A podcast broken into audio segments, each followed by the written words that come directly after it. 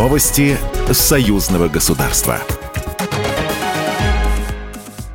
Здравствуйте, студия Екатерина Шевцова. Экономическую интеграцию Республики Беларусь и Российской Федерации обсудили сегодня на заседании группы высокого уровня Совета министров союзного государства. В мероприятии принимает участие заместитель председателя правительства Российской Федерации Алексей Верчук, чрезвычайный полномочный посол Республики Беларусь и Российской Федерации, наделенный полномочиями заместителя премьер-министра Республики Беларусь Дмитрий Крутой, а государственный секретарь союзного государства Дмитрий Мезенцев и другие.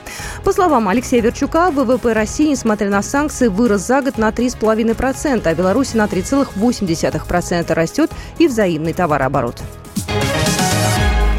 Российские и белорусские производители закрывают потребности в технике сельхозпроизводителей союзного государства. В Доме правительства Беларуси состоялась встреча заместителя премьер-министра Беларуси Петра Пархомчика и президента Российской ассоциации производителей специализированной техники и оборудования Константина Бабкина, передает Белта.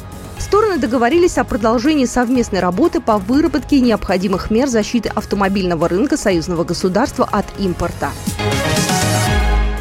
С 1 января стартует реализация соглашения Беларуси и России по отмене разрешений на автомобильные перевозки. Документ предусматривает постепенную отмену разрешительной системы, которая касается международных автомобильных перевозок грузов в третьи страны или из них. Кроме того, сроком до 1 января 2030 года запланирован переход к полной безразрешительной системе на осуществление международных автомобильных перевозок грузов.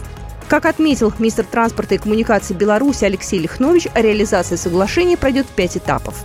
Одной из особенностей соглашения стал тот факт, что компании из Беларуси и России смогут использовать собственный транспорт для перевозок на территории союзного государства.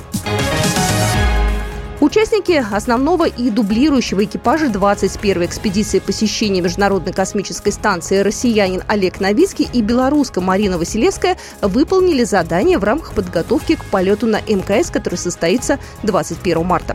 Это была тренировка по выживанию в случае посадки в лесисто-болотистой местности зимой. Испытания прошли на базе гидролаборатории Центра подготовки космонавтов имени Юрия Гагарина в Подмосковье. Олег Новицкий, командир экипажа 21-й экспедиции посещения МКС, летчик-космонавт Герой России. Экипаж должен быть подготовлен даже после полугодового полета к действиям э, в тяжелых климатических условиях.